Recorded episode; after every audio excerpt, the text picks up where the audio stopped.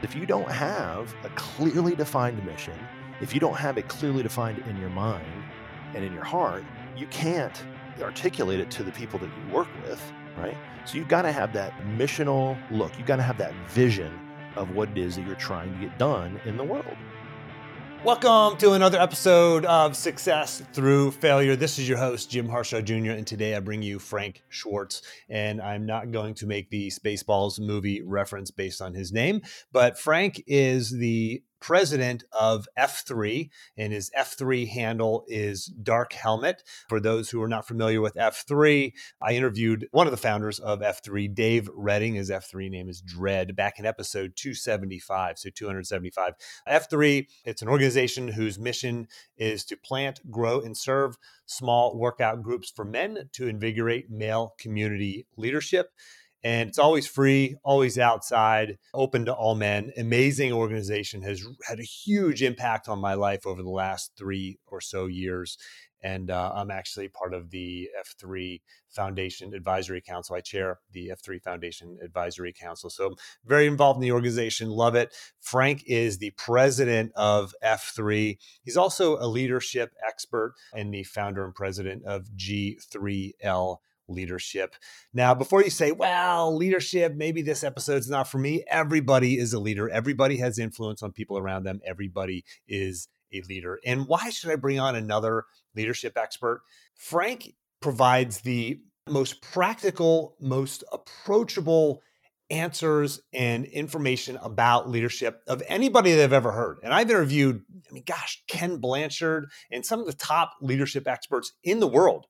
And Frank just has this unique ability to add not only humor and levity, but also just really practical, approachable advice for leadership that I guarantee you're going to take away two or three things that are just going to really impact your leadership and your influence on the world. So let's dive into it. My interview with Frank Schwartz, AKA Dark Helmet of F3. And if you're wondering why I'm calling him Dark Helmet, everybody in F3 gets a nickname. Mine happens to be Grappler. They weren't very creative that day. I was a college wrestler and college wrestling coach. So, anyway, let's get into it. My interview with Dark Helmet, Frank Schwartz. What is it about leadership that has us studying and reading and listening to another podcast episode about it? It seems like every time you turn around, there's another book on leadership. Haven't we covered it all by now? You would think, right? I mean, certainly much smarter people for much longer periods of time have been hacking away at this problem. So, why do we have it? Why are these things still plaguing us uh, even today? And I think that, at least from where I sit, Jim, the, the, the fact is, is, you know, even though the principles don't change, the players do. You know, the principles might be very similar, but they have to be applied individually to each individual person. And unfortunately, whether we like it or whether we don't like it, each one of us is wholly and completely unique. There are certain trends, right? And certain, you know, some predictable patterns and things that we might have as human beings. But generally speaking, there is no single person on the earth who has your exact background, who's lived your exact life, who thinks exactly as you do. And so the way that you approach your work, the way that you approach leadership, the way that you approach everything that you do is going to be somewhat different, at least, from the next guy. I mean, we see it with our kids too, right? I raised my girls, I thought, at least similarly, you know, but you could not have a bigger gap between the youngest one at 12 and the oldest one at 18. And not just an age gap, but just a behavior gap. They are completely different people. And so I think that's why this continues to be a thing. It continues to be something that we work on. You know, it's it's a lot like a doctor or a lawyer talks about practicing. You know, I, I think we should talk about leadership as having a leadership practice. You know, I'm not a coach, I'm a practitioner. I'm not a trainer, I'm a practitioner. I'm trying to figure it out myself. I'm trying to get better at myself. And I'm also trying to learn more about it so that I can be more effective for other people as I help them. Yeah, that's a great response to that because I think it's endlessly dynamic. I'm very smart. You are very intelligent. So it doesn't surprise me that that came out of your mouth just now, Frank. No, but yeah, it's exactly right. Yeah, endlessly dynamic. I think that's a great way of putting it. So, why do we see so many leaders making bad decisions? And I want to clarify, like, especially for the listener, it doesn't mean there are bad people. Now, there are bad people who make bad decisions, but there are a lot of good people and sometimes even good leaders who make bad decisions? Like, why do we see that so often? I think the answer is very similar to the answer to the first question. And that is we're human freaking beings, right? And so again, with every situation, you know, look, I might have low blood sugar one day and might be able to make a bad decision, you know, like so the trick is not to try and uh, avoid ourselves of all bad decision making, right? It's not possible. We're all going to make a bad decision at some point or other. The trick, I think, is trying to have appropriate guardrails in place so that we do it less often and so that usually we have to go through some kind of process that gets us to our decision, right? I'm not allowed in a height of emotion or in a height of hunger or a height of whatever, you know, or a low of emotion, you know, any extreme of, of feelings or biological situation, right? I don't make decisions about my business when I've really got to get something done, you know, or like go to the bathroom, right? You, know, you don't want to make a decision then. You got to get other things to right? So you, you got to be careful about how you do that. And I think that part of it is having a decision making process is super important. And I think for me, anyway, it looks a lot like I think of a thing naturally, as I joked earlier in the last question, right? I'm very smart. I, I know I'm not, I mean, I know I'm not an idiot, but I'm not smart, right? But I try and make sure that I have plenty of people around to help me talk through decisions and work through decisions. So I, I never function alone anymore. Uh, and I think that's one of the reasons that people make bad decisions is they operate in a bubble. a lot of times, especially as a CEO or you know the president or a leader of a company or an organization or even the leader of a family, you know, if, you, if you're not consulting your shared leadership team in the family, your wife, in you know business, it might be other people that you've you know recruited to be in that room with you. If you're not making decisions together, if you're unilaterally making decisions, you're almost guaranteed to make more bad decisions. So I think that's part of it too. Is we have a little bit of an ego problem in leadership. And some of that's baked into who we are. I mean, uh, you have to be a certain degree of confident, right? A certain degree of belief in yourself in order to, to push forward as a, as a strong and effective leader. But I think sometimes we let it get past us and we think maybe we're a little smarter than we are, a little better than we are. And our society teaches us. We hail, you know, the Elon Musks, you know, and the Jeff Bezos and the, you know, these guys, and we treat them like they are singular genius leaders that somehow Elon Musk is sitting in his you know office every day making every single decision about everything that Tesla does. You know, mm. like that's the way it kind of gets presented to us, you know. And making it right. We think he gets everything right. They don't. I mean, if I read Elon Musk's book or one of the books about him, and it's like he's probably the most colossal failure as a business person and leader as you will ever learn about and read about and maybe even meet someday. And that's what's gotten him to have multiple world class companies, historic companies. Yeah.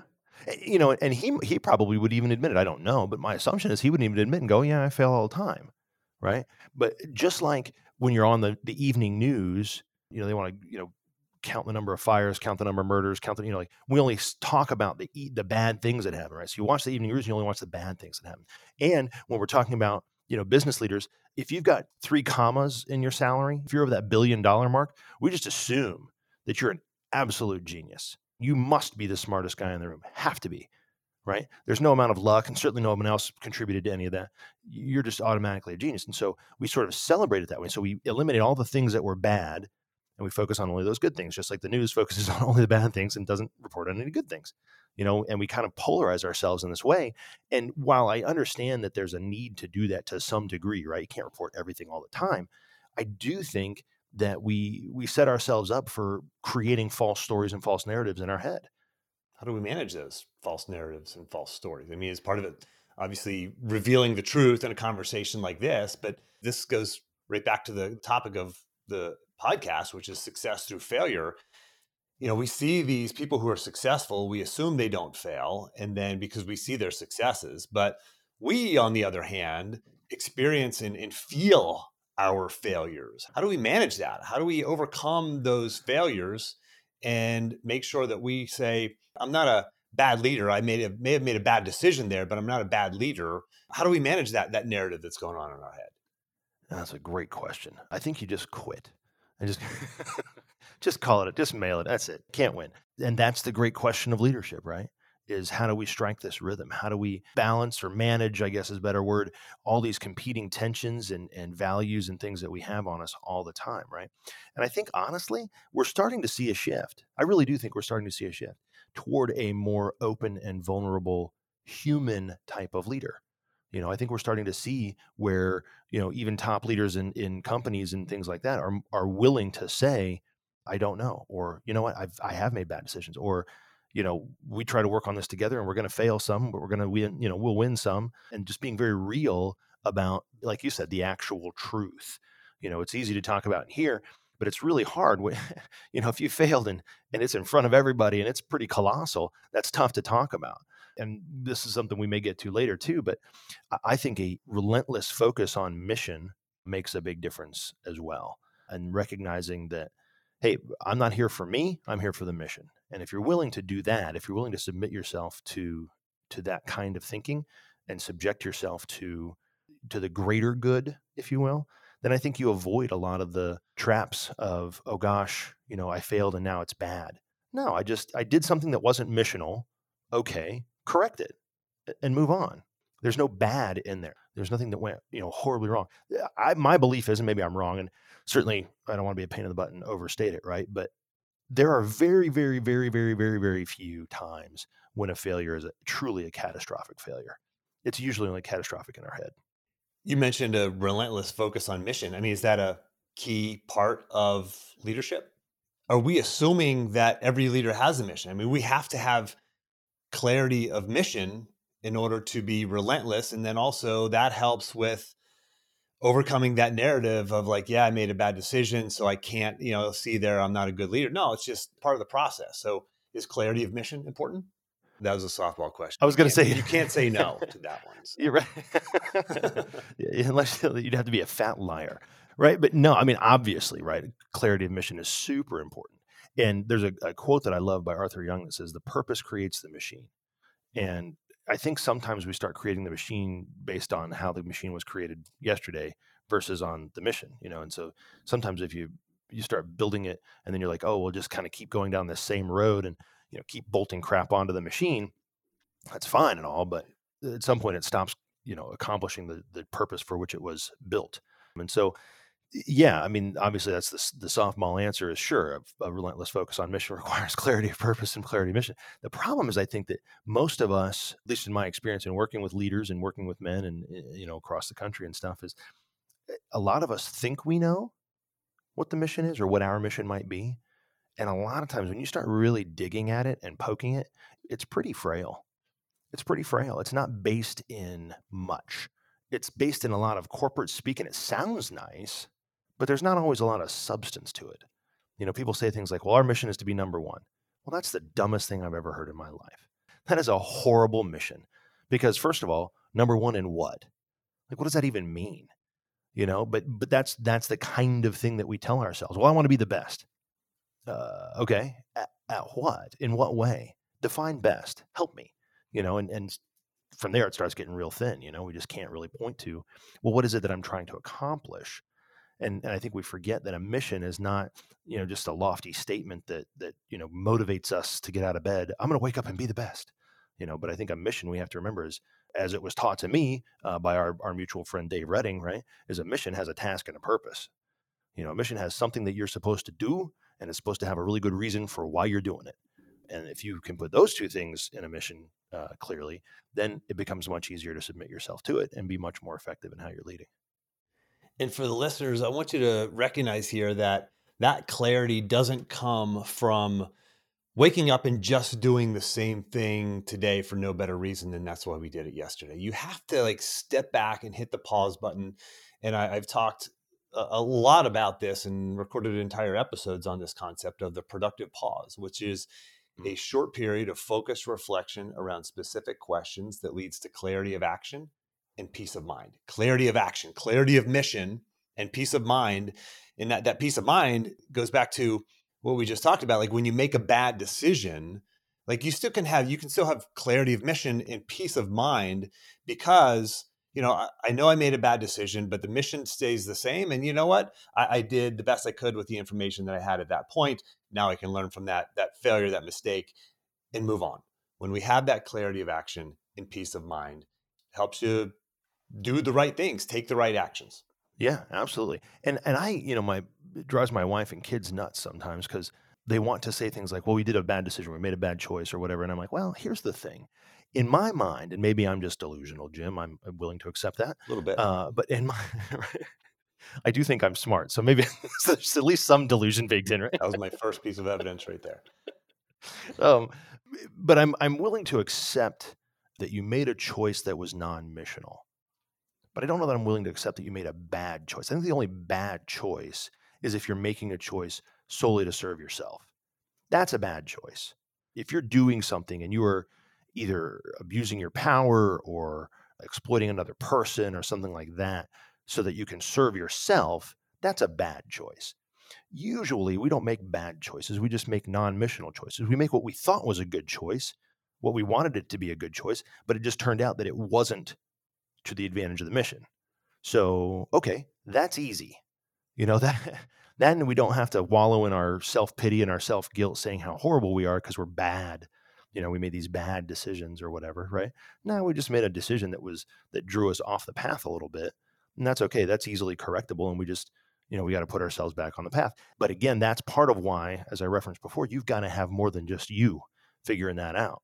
You know, I don't I don't always know if it's a, a decision that's non-missional or you know I, I, sometimes I think it is, but I need somebody else over my shoulder going, uh, help me explain that one to me again. Help me again with how that uh, how that completes what we're trying to do here.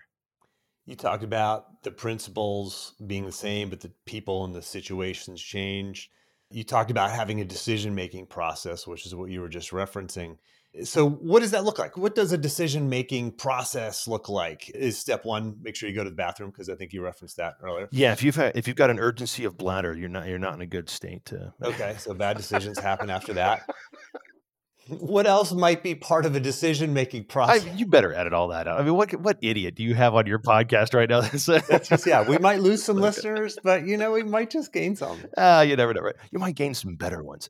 Anyway, sorry. So the decision making process. Go ahead. You were asking.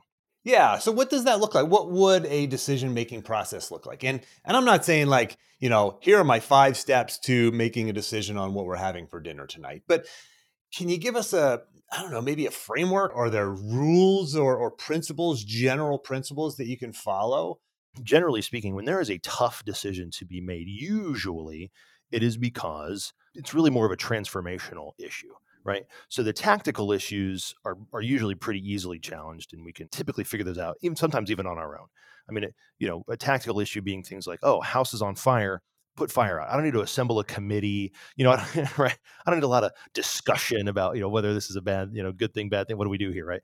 So tactical decisions can be made, I think, sometimes typically by yourself or with maybe just a you know a small group they can usually be made pretty quickly uh, the focus is a lot of times on, on more of that present time so i think the first thing i have to do is figure out is this a tactical decision is it a strategic decision to be made so is this more of a okay i'm looking outside the organization and i'm saying what are some of the threats or some of the challenges that we might be looking at and how are we going to navigate those right but they're still kind of task oriented or is this a transformational problem is it a human being problem you know is it one of these I can't remember the exact phrase that you used, but the ultimately dynamic, you know, constantly changing kind of a problem. Like, which kind of problem is it? So the first thing I try to do is I try to identify what what are we really trying to get done here, and which kind of problem is it?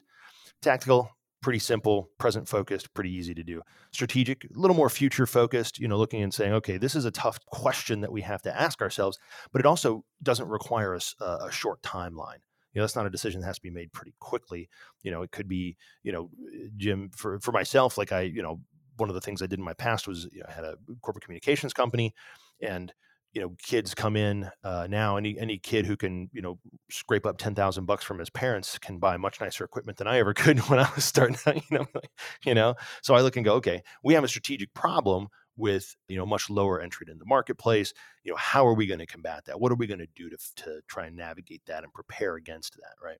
So those are a little longer term problems but the real ones that are the real challenges i mean the true they require true leadership not just management right? But true leadership i think are those transformational problems. Those are those human being problems and that's where we have all these different competing values these different competing things on our time or on our resources, you know, whatever it might be, right? We have these tensions that are pulling us in a lot of different directions.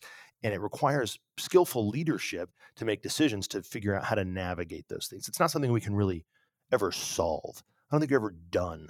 You know, transformational problems, things like, well, look, I mean, we're dealing with it right now, right? Huge labor shortages, you know, all over the place. I mean, there's certain strategic elements to that naturally, but the real transformational problem is, is how do I get people in here and how do I keep them here?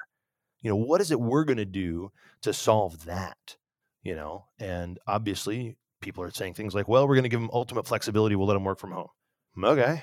Well, let me know how that works for you. I think that you're ultimately going to drive people out of the office. You're going to get less collaboration. You're going to cause real problems. I think it's admirable and wonderful that these certain companies are like, we're fully remote. You know, no one's ever coming back to the office here. And I'm like, well, you're proud of yourself because you saved yourself $30,000 a month in rent. But I don't know that that's really, you know, I'm not really sure that you're solving a real problem here. Anyway, so I think they'll all change their minds eventually. But, but point being, the first thing in that decision making process is to kind of decide what kind of problem we're really looking at here. And then ultimately, what I do is I assemble the group of the people that I know are smarter than me and I let them talk first.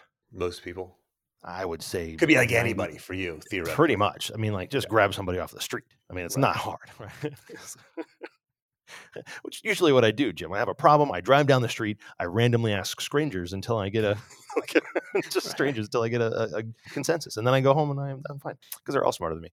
No, but uh, you know, you, you pull those people in that you trust, that you know are going to push you, you know are going to really butt up against you a lot of times. You know, I don't need people around me that tell me I'm great. You know, I tell myself enough. I don't need other people to tell me. I, I need those people who tell me, I don't think this is a good idea, or I'm not sure you're looking at this objectively, or you know your bias is, and are you sure this isn't influencing that? You know, that kind of thing, right? So I usually assemble that shared leadership team, that group. You know, it's particularly true in F3, right? You know, I have a lot of weird ideas about how to run F3 and a lot of weird ideas of things that I think could be effective, but I can't make those decisions by myself. You know, I'll run us into the ground. I know I will. I would say 99 times, maybe 999 times out of a thousand. You know, I sit in that room with those people. I espouse my genius ideas of how I know, you know, this is how we're going to solve the problems of the world. And by the end, you know, they've thought of 50,000 other things that didn't even occur to me you know that we should be looking at and that we should be trying to figure out so my decision making process looks like that for the most part you know identifying the type of problem it is because i don't think it's hard to identify what the problem is but categorizing it in the right place is a strategic a tactical or a transformational type problem and then assembling the right teams to help find the answers or to discover or to know the answers already you know are they already experts in this problem and then deploying those kinds of things to get it done yeah, and I think so many leaders, and this goes back to the ego thing you mentioned earlier, feel like they have to figure it out on their own. Like, no, you not only do you not have to, you absolutely shouldn't. There are, are, a lot of fallacies in our own thinking, and so lean on a, a, shared leadership team, and even people who disagree with you, like uh, maybe especially people who will disagree with you and shoot holes in your argument finding those people, surrounding yourself with them, and and then asking these questions. These are productive pause questions. These aren't you know we're not talking about returning emails or writing up the proposal or or doing any of the other things that you do on a day-to-day basis we're saying take the time you block it off on your calendar and ask these meaningful powerful questions around you know is this a tactical or a strategic or a human problem i mean starting right there and branching out from there but this doesn't happen in the regular day to day. So you have to set aside time to make this happen. Oh, absolutely. You should go on one of Jim's retreats. I think that's the best place to get something like yeah. that done. Right? We got another one coming up next May, man. It is going to be awesome. I can't wait, man Yeah. Well, you know, you mentioned that too, and, and I think that's one of the challenges is the misclassification of the problem is usually what leads us to some of the biggest problems when we make, you know, a decision and we start applying a tactical solution to what really is a transformational problem. You know, we think to ourselves, I'm gonna fix this. You know, I can fix no problem. I got this squared away, right? And uh, and then we apply that tactical solution and end up making a bigger uh, bigger mess because we it's not really the problem, you know. But we're comfortable in, in answering certain kinds of questions, and so we keep answering them. You know, it's the old uh, hammer and nail, right? If I'm a hammer, everything's a nail. Quick interruption. Hey, if you like what you're hearing, be sure to get the notes, quotes, and links in the action plan from this episode. Just go to jimharshawjr.com slash action. That's jimharshawjr.com slash action to get your free copy of the action plan. Now, back to the show. Culture is something that starts with the leader, but culture is such a nebulous thing. Like you can't wrap your hands around it. It doesn't happen in one meeting. It's not something eh, a poster that you put on the wall, you know? Like where where does one start when working to create a culture? I mean, is it the mission? Is it clearly defining the mission? How do you go about creating culture. What are the things that you can do tactically and strategically and maybe human also, right? That help you define the culture and set the culture you want. Absolutely.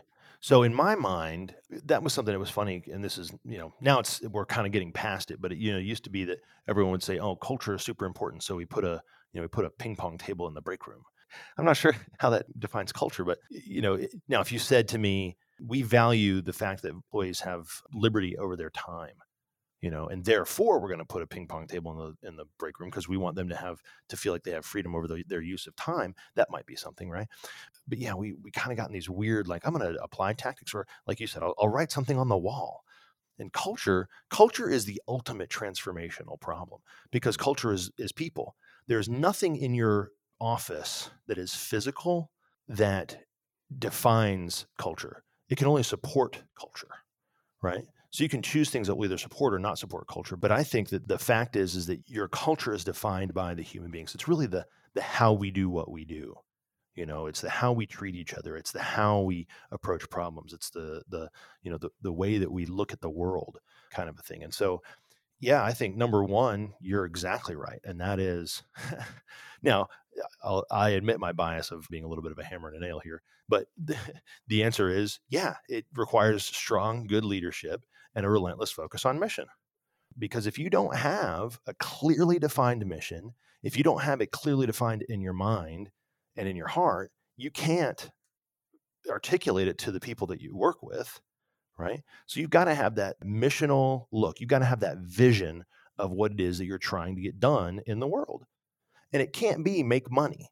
Make money is a result. Make money is something that comes from this relentless focus on mission right? It comes from meeting a world, uh, you know, the world's needs, right? Combining that with what brings you great joy. I think that's really, you know, kind of a, a way that it's been defined, right? So I think, yeah, culture starts with mission, uh, and then it it pervades out from there. Because it, if if culture is, and I believe it is, if culture is the how we approach everything around here, right, and the way that we do things around here, we have to know the way that we do things to what end. And so having that rock solid belief, not just a head knowledge of what the mission says it is or what, you know, what, what we wrote in vinyl on the, you know, the break room wall, you know, right. But really understanding like, no, no, no, no. You know, Jim Harshaw is not a leadership coach, right? Because everybody's a freaking leadership coach, right? He's not a leadership coach. He does something very different. His mission is to transform men and women and create leaders out of them to make them something that they weren't. Right? It's to teach them skills and equip them with knowledge to therefore promulgate better leadership, not just in themselves, but to take that and go other places, right? So, really, if you think about it, Jim Harshaw is a guy who is dedicated to solving the world's problems through leadership, through teaching leadership and helping those people who have the influence in those places to be leaders. Now, that to me, when I hear that, I go, well, you know, I want to get on a mission with a guy who's here to solve the world problems through through better leadership. But if he just says he's a leadership coach, I don't give a crap. You know, I want to be the best leadership coach there is. Well, how about this? Shut up, because that's a that's a dumb thing to say. You know, but I know who Jim Harshaw is, and I know what he's all about. And what he's all about is helping people overcome self limiting beliefs, right? Changing their minds, opening their brains, and embracing this idea that they can be more than they were, you know, the day before. Yeah. And there's, there's different sort of elements to this clarity there's the mission there's the vision there's values there's purpose right and and for me my stated purpose is because of my unique experiences in the world i can help high functioning people of influence lead meaningful lives of purpose and impact like that's it. That's me. That's what I do. I feel that. Yes. If you are listening right now, and I'm being really serious when I say this, if you're listening right now and you heard that and nothing stirred inside you, don't listen anymore. Like just get out of here. So you're dead inside. I don't know. because I'm serious. What you're what you just said right there, that is the thing, right? And I mean, here we are on the Success Through Failure podcast, right? It was those horrifying, just those meetings with just awful failure, right? Just abject failure that shaped who you are and how you approach the world. So If you go to work for Jim Harshaw, the culture there, I'm going to guess, Jim, is failure is not a problem uh, over there, is it? Right. It's part of the process. We know that. Yeah, we feel that. We believe that at the DNA level, not the logical level, but at the DNA level. And and yeah, I mean, when, when you have the this clarity of mission, this clarity of purpose, and these these stated values, and then you make decisions by them, and actually you feel those internally in your body, you don't have to decide okay if we we have to put a ping pong table in the break room like that that just happens. That's just an it's just an outcropping of the way you you operate. Yeah. In fact if your culture is strong enough jim someone on the team you won't have to make that decision someone on the team will go by god you know what would be awesome i'm going to bring a ping pong table from home and stick it in the corner over here because i really think that's going to help us get done what we need to get done you know, you said something there, Jim, that really struck a nerve with me. And you said having this purpose down to your your DNA level. And that I think you you just nailed it. In fact, that's new in a way in my brain, so I'm probably going to steal that from you. Uh, sorry, not you sorry. got to credit me one time, and then it's yours after that. Not a problem. Happy to. I'll credit you every time. Don't bother me. but but you, you made a really good point, and that is you know this idea of mission, this idea of purpose and values, and all those kinds of things. They have to be the outcropping, right? The mission, really, the vision, really, those things are really just a statement of the beliefs that you hold down to your DNA level. You know how important failure is to the success process, right? And so by embracing that, that's something that you know down to your DNA. You cannot shake that off. So everything you write about, everything you talk about, the way that you structure your mission, the values that you hold in your company should be a very natural outgrowth of that. And I, again, that, I love the way you phrase it that DNA knowledge of whatever the thing is, right? And that's, you know, going back to the very first question of why are there so many leadership books and so many things? Because your unique leadership experiences that got you to here from where you were are going to affect a different group of people than mine. You know, I, I, think that the days are gone. You know, Tony Robbins is awesome. That guy's amazing. He really is. Uh, John Maxwell is amazing. You know, but I really think in some ways these the kind of this you know this guru that can affect tens of thousands and hundreds of thousands. I, I think that's awesome, but I don't think that's the reality for most of us. But I think the reality is that there's probably a few thousand that are going to bump into you know to you or to me or to whomever and we do have some opportunity to have some influence and it's going to absolutely be born of that what whatever got programmed into my my dna through my experience usually difficult experience right you know those are usually the more shaping uh, things that we have but but but i man i really love the way you said that and one thing you talk about you know when we're talking about culture like one of the things that is directly affected by culture is the work from home stuff that we're dealing with right now, right? Which is working remotely. We have a lot of leaders who are listening who are now managing teams who are remote. This is a brand new world there, right? The principles stay the same, the situations change, they're endlessly dynamic. What advice might you have for leaders who are now managing remotely? when you can't put a ping pong table. Right, that's right. use the ping pong table. You, that's right. you have to play like the you play like the cup pong on your phone. Right. I don't know. That, yeah, you're gonna have to play Fortnite together or something, or you know, Call of Duty or something. Maybe that's how you do that. But no, it's. I think it's. You're right. It's. It is extremely difficult right now. I think there are huge challenges uh, to be had uh, with this kind of work from home environment. I do see uh, more and more companies hiring and doing kind of a hybrid model, like you know, three in the office, two out of the office kind of thing here's the challenge or here's the concern that I have as as a leader, uh, as a business owner, as, you know, that kind of like so I'm thinking from the terms of the company, I feel like it's a reaction to a large degree to a bunch of people who are raising their hand and saying, "Well, we're not going to come work if you don't do this." And while I think there's value, you know, certainly in having some power in the hands of the employees and things like that, right? The employee is reacting to the fact that I got to work from home and now I, you know, I'm making the same amount of money. I feel like I'm doing the same work. And, and maybe some industries are going to be better than others too. If your job doesn't consist of, you know, people type problems, you know, if you are a data analyst or something like that, that you really could function very well in a work from home because you would have just sat at your desk and done the same exact thing. Okay. You know if that's if it doesn't require collaboration if it doesn't require a human piece to it right we're always going to have human problems. And it's very difficult to solve human problems without humans in proximity to one another. You know it's it's a real challenge.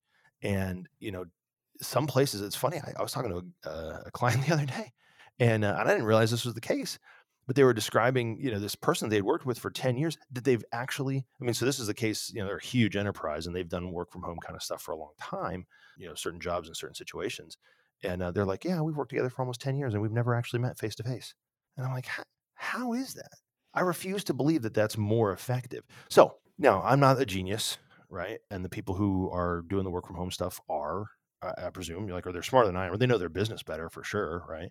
So, you know, maybe it's going to work and maybe it's going to be fine. But so let's just pretend that it's super awesome and super productive, and there's nothing uh, that will challenge any any of the productivity or anything like that with working from home. Okay, you still have this disconnected group of people, and I think that that to manage that challenge, whereas there used to be, you know, we would bump into each other in the hall, have kind of a you know an impromptu conversation about something you know, it would have been real easy for me to say, you know, if we were in the same office, right? I go, oh, I got a question that Jim knows the answer to. I can just walk down the hall and that might even spawn further questions. Now, you know, it's like I can send you an email or I can IM you or something, you know, or whatever the, you know, Slack you or whatever internal communications you know function we have, right? So I might be able to ping you a question, but usually I'm going to ping you my question, I'm going to answer my question, and the transaction kind of stops. It doesn't allow for any more, you know, I guess I should say it's much more challenging to have that kind of organic interplay between people and to have further questions or further discussions to read the tone in your eyes and go i hear what you're saying but t- tell me what i'm not asking. Help me out here you know and we may not ask for that we may not look for that and I, I think we're removing a human element that's very difficult so i think if you manage a remote workforce then you i think would be very first of all video calls are super helpful and none of this off camera crap, you know. And I'm sorry. Look, either accept the fact that people are going to be in their pajamas or tell them they can't. Right? You know, like, I'm okay with like I don't care. You're just as smart in your pajamas as you are in your you know shirt and tie. I don't know. It doesn't matter to me. You know h- how we do this. If you're customer facing, maybe that's different. Whatever. But I think you have to be much more intentional in how you structure your day. And I think it probably must include some kind of you know, team video interaction on a regular basis on some kind of regular frequency. I don't know if it has to be the, every single day, but you know, certainly every couple of days or something. And there's got to be kind of that BS and you know, sharing a little bit about our lives and you know, just chit chat that you would normally have around the water cooler or at lunch or whatever it might be, right? Maybe maybe what you do is you have video lunches. You know, everybody grab your lunch and jump in, and we'll get on a video call and we have lunch together you know, because there is value there. I'll tell you this, Jim. You know, I changed my business structure. Uh, gosh, gosh, six years ago or something now, and um, the the people that I helped transition to better jobs, um, because you know, I, I just admitted to them, I was like, hey, look, we're not going to grow any bigger than this. You guys deserve more. You're going to need to transit. You're going to need to go find jobs. You know, we're gonna. I'm gonna help you find something bigger and better, and and move you on to something else. And we did that, right? but the fact that we always did these things together, we were in proximity, we had lunch together, we had morning meetings, we had these things, right? I haven't worked in the same office as these folks for probably four years now.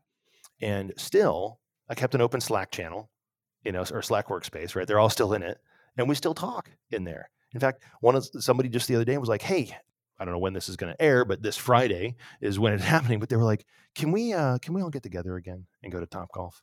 sure you know absolutely of course you know but it's it's that human element to it right they haven't worked together none of them uh, work in the same offices you know like they've all gone on to different places and different jobs they do different things now uh, but that that bond that was formed there when we all work together it still exists it's still there and i don't know if that's maybe that's not desirable for everybody in their workplace right? For me it was and so we tried to create a culture where that's how it felt and that's how it it, it, operated and it continues to to happen now you know again four years later these guys are saying hey we still want to be around each other and they don't see each other in between know, it's not like they're hanging out every day and then they just call me and they're like hey you can come too we're all in our own lives man but but they still hold that as a your thing personally i take that as a win you know uh, and kind of how we shaped our culture but i think now with that spread out nature of, of who we are and how we are a i think we're going to be sad at some point later on and go we should have kept him in the office more you know, it was good. We got out and that was fine, and we mitigated COVID and whatever. But I think we should have kept him in the office more. And then I think the other part of it is is that uh,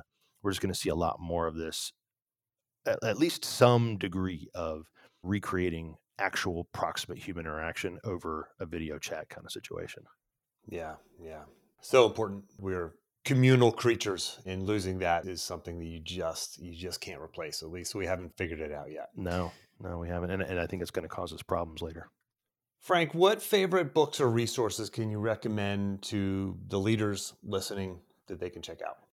Every podcast from from, from Jim Harshaw. That's what you do. Every Success Through Failure podcast. Listen to all of those. Yeah, we're approaching 400. Man, that's pretty awesome. Yeah. Well over 350. I don't know what number this one's going to be exactly, but we're in the we're this will be in the 360s. I think. Man, yeah. that's exciting. That is exciting. Yeah. So yes, obviously that. But aside from that, because everyone already knows that, I think that the things that have done me the best, I don't read because I'll fall asleep. So I'm a listener. I, I do Audible, and then uh, which is nice about that because I can speed it up and you know kind of get through them a little faster. But the things that have shaped my personal leadership the most, you and I both know. You know if you happen to be male and and want to come work out with us, F3 has made huge difference in my leadership. And and Dave Redding wrote that book, The Q Source. It's kind of a, a framework for what we would term virtuous leadership that's been a huge game changer uh, in how I look at the world. I'm reading one right now from a guy who worked for can't remember the name of the company, but they they're a hospitality company. They own Dollywood and all a bunch of other stuff like that, right? And they manage all that kind of stuff. And it's talking about love at work. That's when I'm, I'm about halfway through that one right now, and it's excellent. It's excellent because that it's you know again it's this human element, right? You should go to business school. You should get an MBA. I'm sure all that kind of stuff. Do it. Awesome. Love it uh, learn how to manage the crap out of a spreadsheet and how to be super super duper you know efficient and you know all that kind of stuff right? I think you should do all those things. But i also think that you need to read a lot of things about how to love other people better and how to really create a, an environment and a culture where the people legitimately care about one another. And they say like a family and i'm eh, okay sure a family fine that's one way to define it. But just a, a place of genuine concern for the other people that you work with and for the mission. You know, have a virtuous mission, care about it, care about the people that are there, and get there together. Do everything that you can to sacrifice yourself, sacrifice your ego, and lean in for other people. So I think the things that teach us those kinds of principles are the ones that we ought to be reading and looking for resources on. Well said. Well said. Frank, for the listener who wants to find you, follow you, reach out to you, how do they track you down? On the F3 side of things, you can find me at Dark Helmet F3 on Twitter. Uh, so at Dark Helmet F3, or you can send me an email, darkhelmet at f3nation.com. We didn't spend a whole lot of time on F3, but that's uh, that's a significant part of my life and leadership. So you should check that out. If you want to just you know, write me a business email, frank at g3l.com. And you can also find me at the unlockedleader.com, uh, the website there, and learn a little bit more about what we're doing. Or you can call me, uh, send a carrier pigeon, uh, get in touch with Jim. He knows where I am, right? There's lots of places, but th- those are probably the big ones. Yeah, excellent. Thanks. Frank, that was amazing. Thank you so much for making time to come on the show. Jim, you're one of my favorite people, and I appreciate the time, brother. Likewise, brother. Thanks for listening. If you want to apply these principles into your life, let's talk. You can see the limited spaces that are open on my calendar at jimharshawjr.com slash apply, where you can sign up for a free one-time coaching call directly with me. And don't forget to grab your action plan. Just go to jimharshawjr.com slash action. And lastly, iTunes tends to suggest podcasts with more ratings and reviews more often. You would totally make my day if you give me a rating and review. Those go a long way in helping me grow the podcast audience. Just open up your podcast app if you have an iPhone, do a search for Success Through Failure, select it, and then scroll the whole way to the bottom where you can leave the podcast a rating and a review. Now, I hope this isn't just another podcast episode for you. I hope you take action on what you learned here today. Good luck, and thanks for listening.